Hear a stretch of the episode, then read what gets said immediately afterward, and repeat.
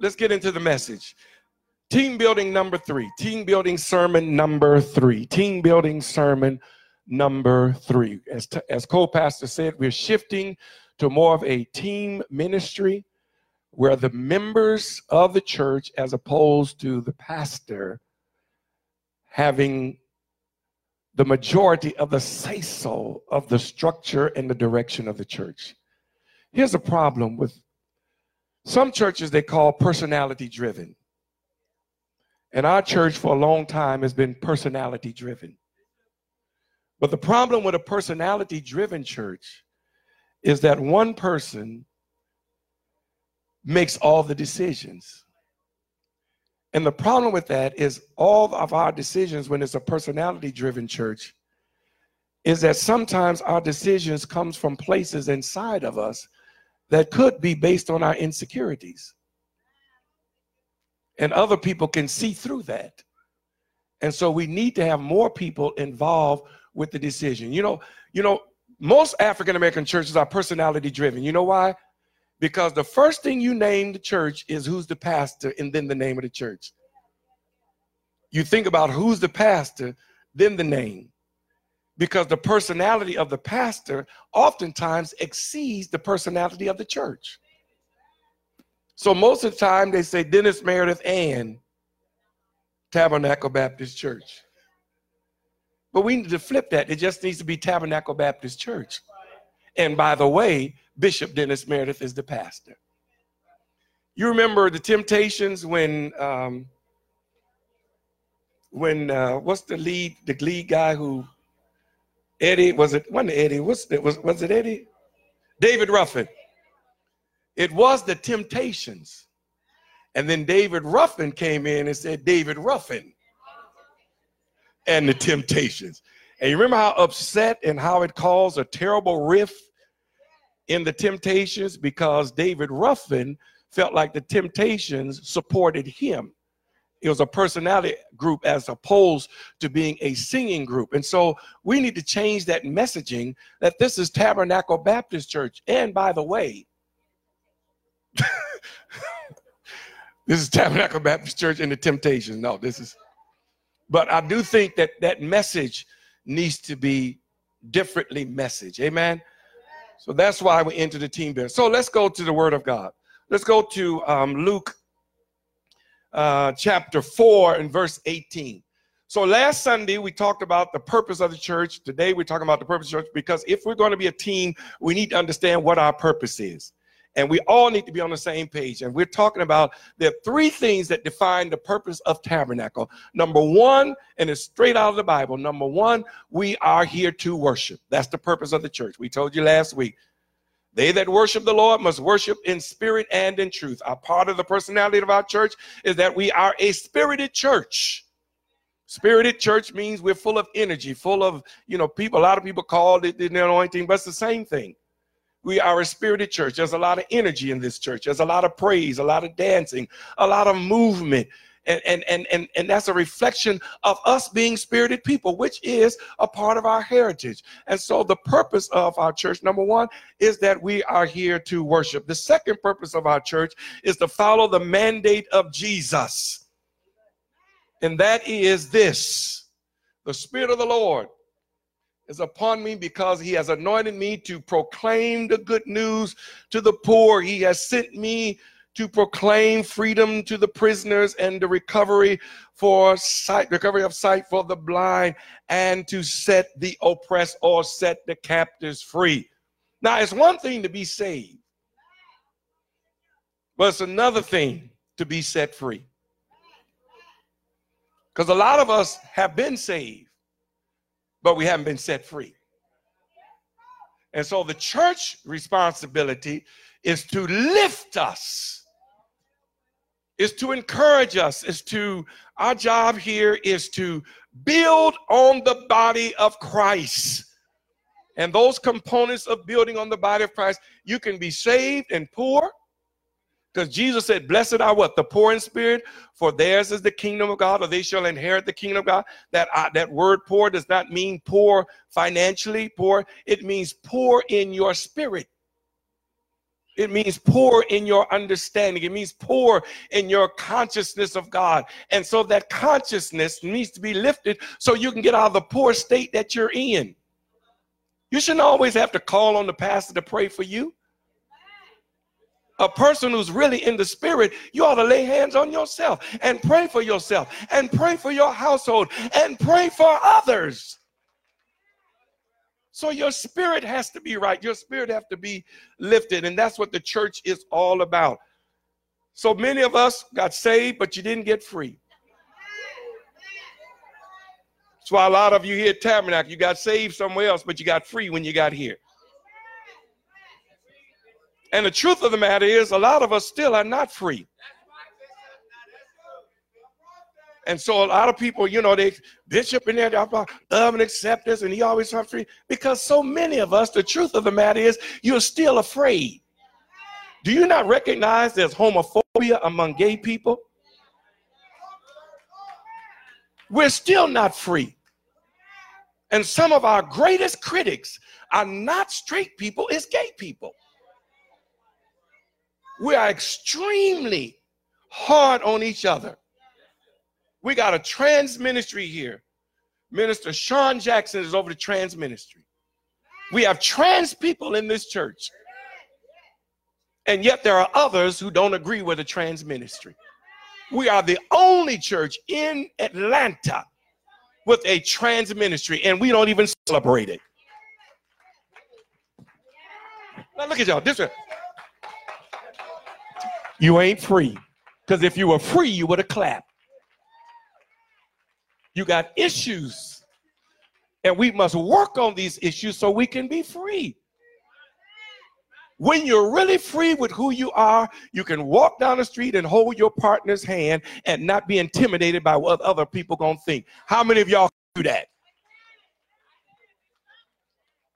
So setting the captives free is still a mandate of the body of Christ. It's still a part of what we have to do here to support, help, and lift each other. Go to Hebrews 10.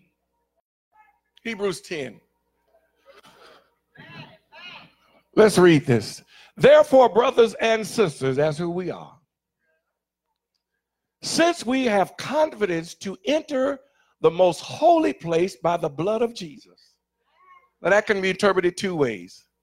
Enter the holy place, enter into this worship center, or enter into the holy place of prayer. This place is supposed to be considered a holy place, isn't that right? So when we enter in this holy place by the blood of Jesus, by the new and living way open for us through the curtain that is his body. And since we have a great high priest over the house of God, who's over us? God is over us. My job here as pastor and bishop is based upon stewardship, but I don't own the church. The truth of the matter is God is over the church. Can we all agree with that? That God is over the church. And so it says, let us draw near to God with a what? Y'all got to stop lying.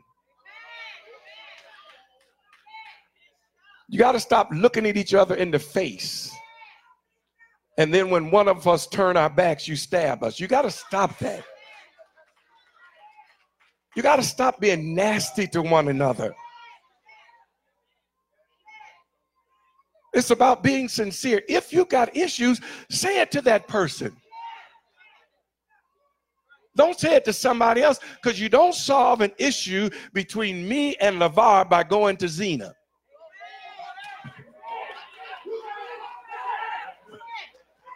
You cannot fix an issue between you and somebody else by going to somebody else. And the reason you go to somebody else is because you're too scared to go to somebody else, their face, and say it to them.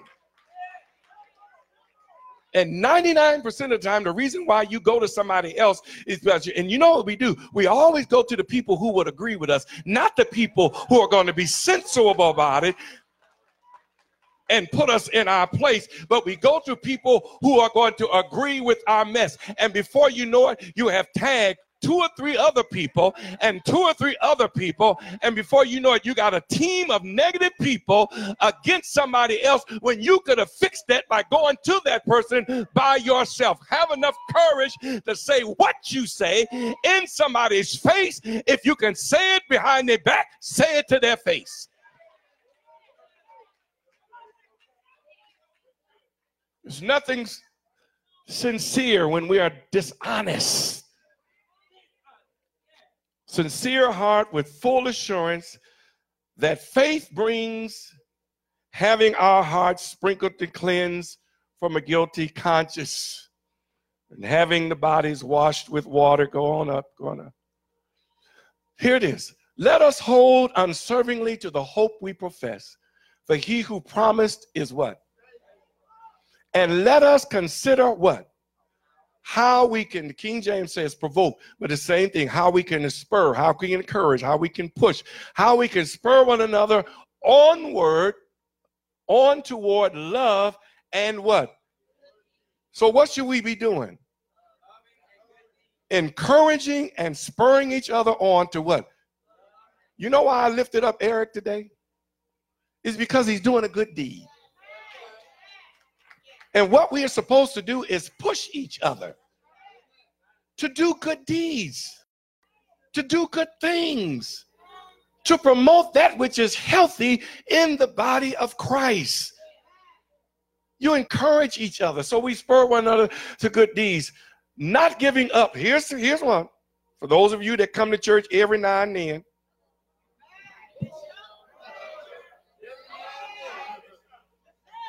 don't have come to church. It says to one good deeds. Here's what happened. Not giving up on what? Meeting together. And he says it, as some are in the habit of doing. Now, those of you who are here, I'm not talking to you because you're here every Sunday. Let me see who ain't here every Sunday, Sunday. So he says, it's important to see, because some of us have the habit of not showing up. And let me add something to it. And then when you don't show up, you don't give no money. Don't mail it in. Don't cash app. Don't do nothing. Just don't show up.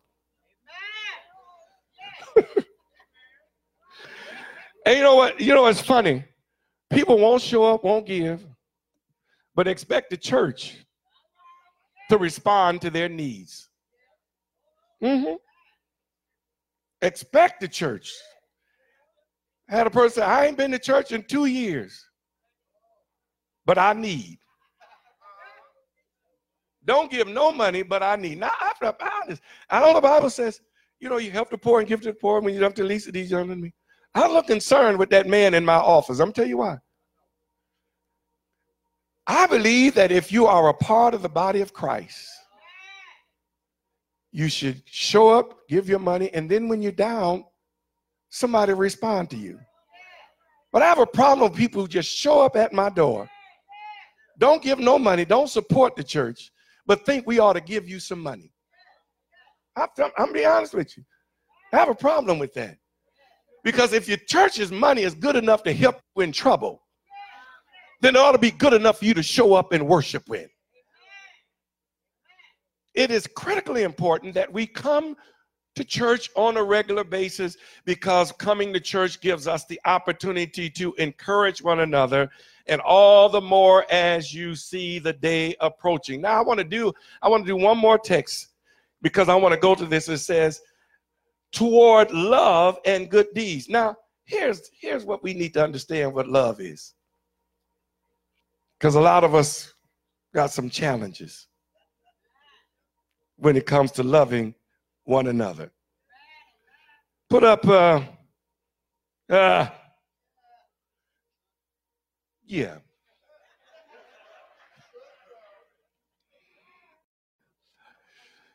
Is that?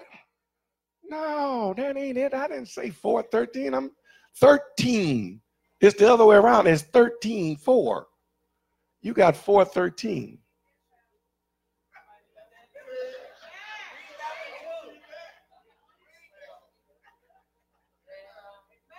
Yeah, okay, give me a Bible. Oh, here it is up here. I want you to see it. Can he get it? You got it? They need 2 seconds. All right, shake your neighbor's hand. Tell him it's good to be here.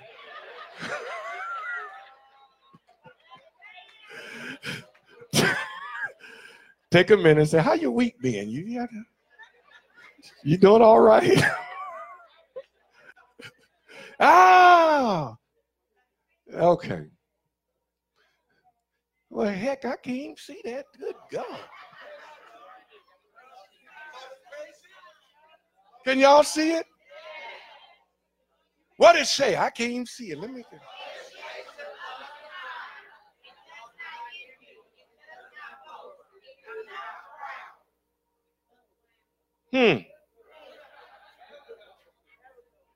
All right, go on. Love is patient. Love is kind. It does not envy. It does not boast. It is not proud. Listen, people, don't be jealous of what other folk have. Please, please put your jealousy and envy in check. Because a lot of us, the reason why sometimes we don't get along is because deep inside we're jealous of what's and envious of each other. And let me tell you, that will interfere with your love. And so you gotta manage that. Now, for some of us, sometimes you can't get rid of it, but you can at least manage it when it show up and put your own self in check before somebody else put you in check. It does not boast. It is not. This is what love is. Go on. Go on. I need 4. Go. What is it? Where's the rest of it?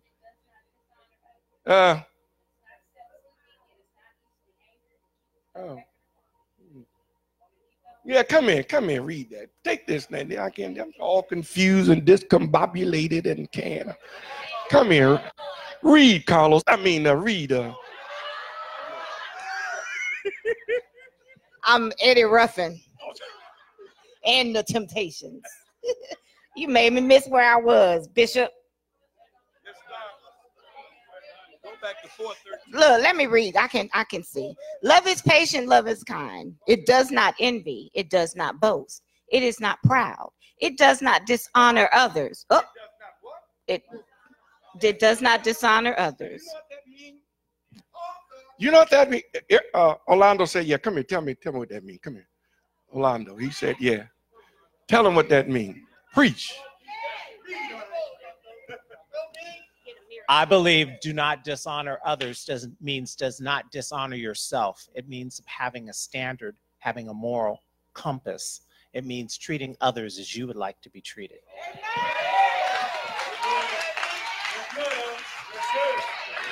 All right, Deacon.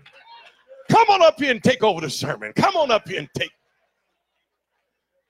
So, people, listen. It doesn't benefit the body of Christ when we dishonor each other. Treat people like you want to be treated.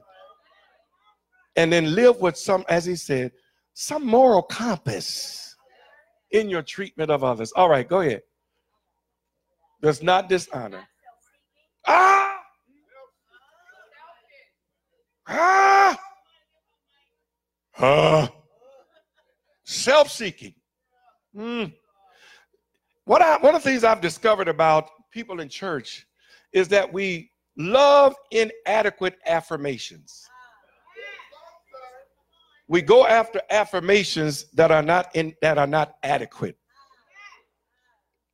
And so a lot of times we seek to get on stage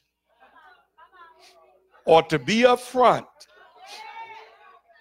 or to be important in order to find some way of affirming who we are. That's inadequate affirmation. Your affirmation must come from you. Because when you come up here only to be affirmed or to be seen, all that is what we're saying here is self-seeking. People who can work and serve the church and don't have to have a pat on the back, but can do what they do in secret and in private and let God reward them openly are people who have a clear understanding of how to affirm themselves. You know how many pastors are not called to be preachers or pastors, but they only up there because they want affirmation? And so don't look for affirmations externally. Get up in the morning, look at yourself, affirm yourself. I look good. I thank God for who I am. I thank God for what I have. I recognize that God has been good to me.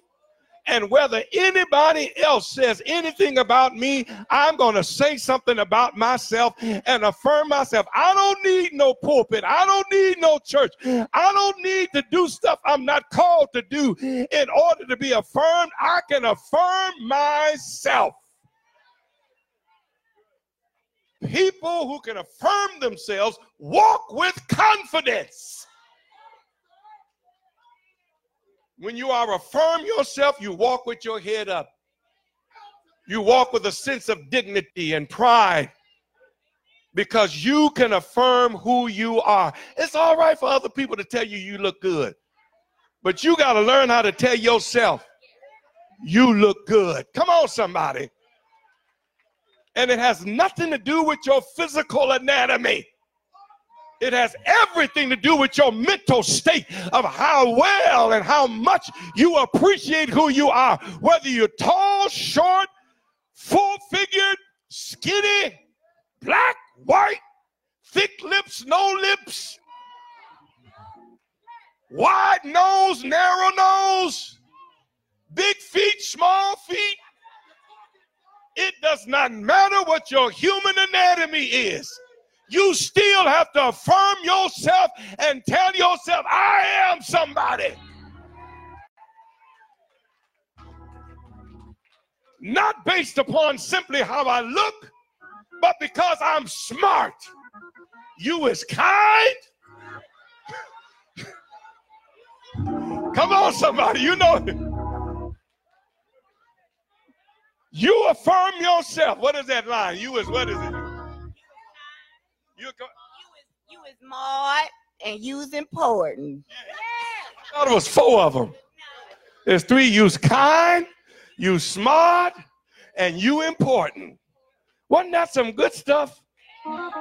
That's what you have to do, not because of who you are physically, but because of who you are mentally. You affirm yourself. Love is so it's not self-seeking. It's not easily angered. Some of y'all, I got to work on that one. Because I know I get a little, yeah. I know I get a little. I'm talking about me now, I admit.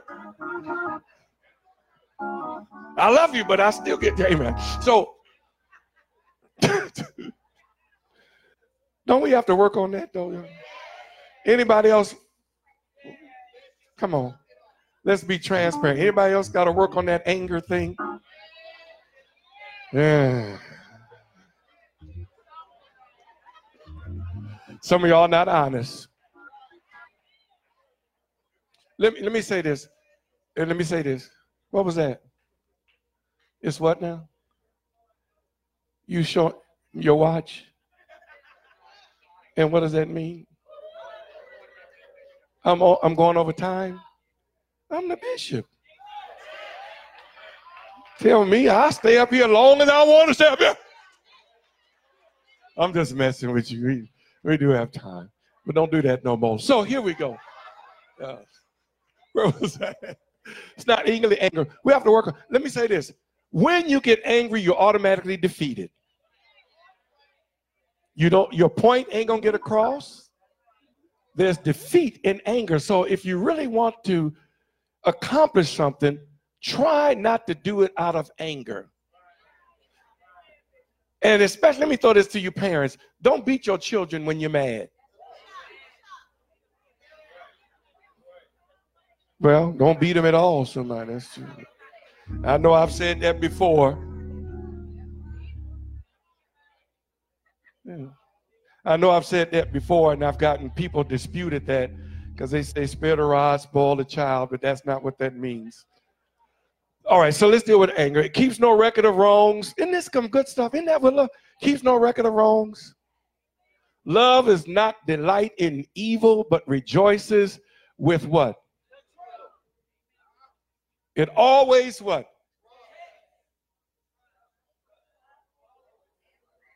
How many of you have been in arenas where your church has come up in a conversation? How many of you have been in arenas where your bishop has come up in conversations? How many have been in arenas where your members have come up in conversation? When you love people, you will do what? Come on, somebody. When they start talking negative, you shut it down. You protect each other. Come on. Remember, this is purpose. Purpose of church. It protects, it always trusts, always hopes, always preserves.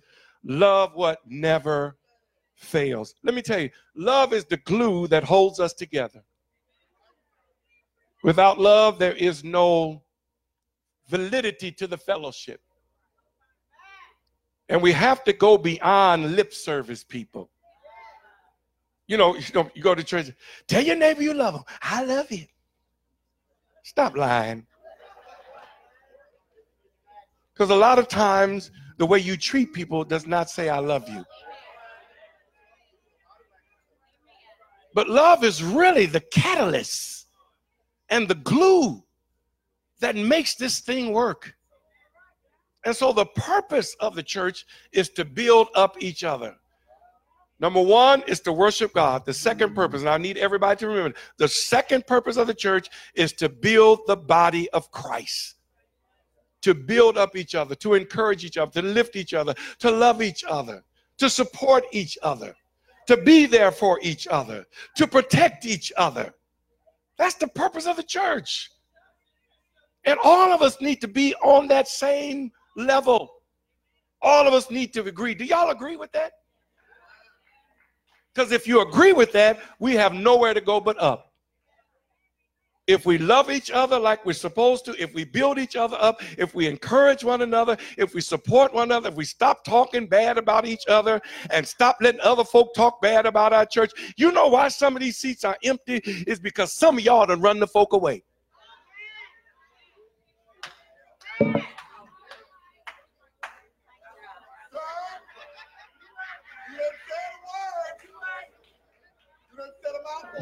Some of y'all don't want to tell the truth, but you have been in those negative conversations. Matter of fact, some of us in here have started those negative conversations and then wonder why other folk are not here.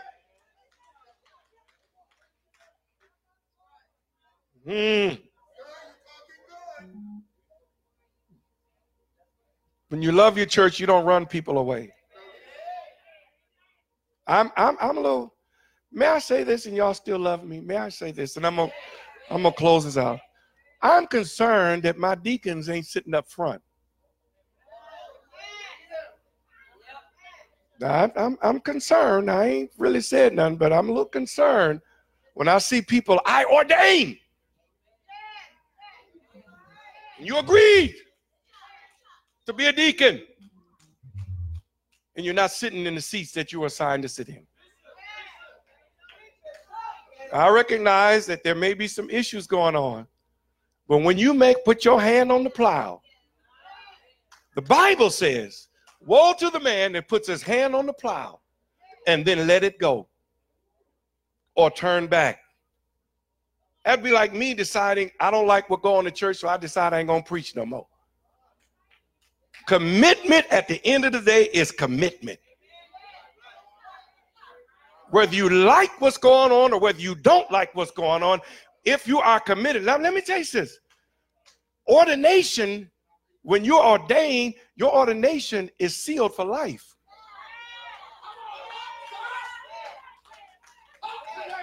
When you pass and you are rolled down this way, you will still have the title as deacon of Tabernacle Baptist Church because you were ordained and given that level of honor and respect. You should honor that. And whenever you make a commitment to God and the church, stick with that commitment. If you have issues, then just speak them. Just say what it is. This staying at home because I don't like president, I don't like what's said. Stand up and say what you got to say. I'm here at the meeting. I don't like what's going on. And I ain't going to say it behind your back. I'm going to say it to your face. I'm going to still serve, but I want you to know. Now listen, there's no such thing as lost communication. Because if you say it, I don't forget it. And the people you say it to don't forget it. We're just trying to work through it till we get where we need to go. But we don't forget what you said. I need, let me tell you, as your bishop, I need for you to show up and do your part for the church. And if you have some issues, email me and we'll work on it.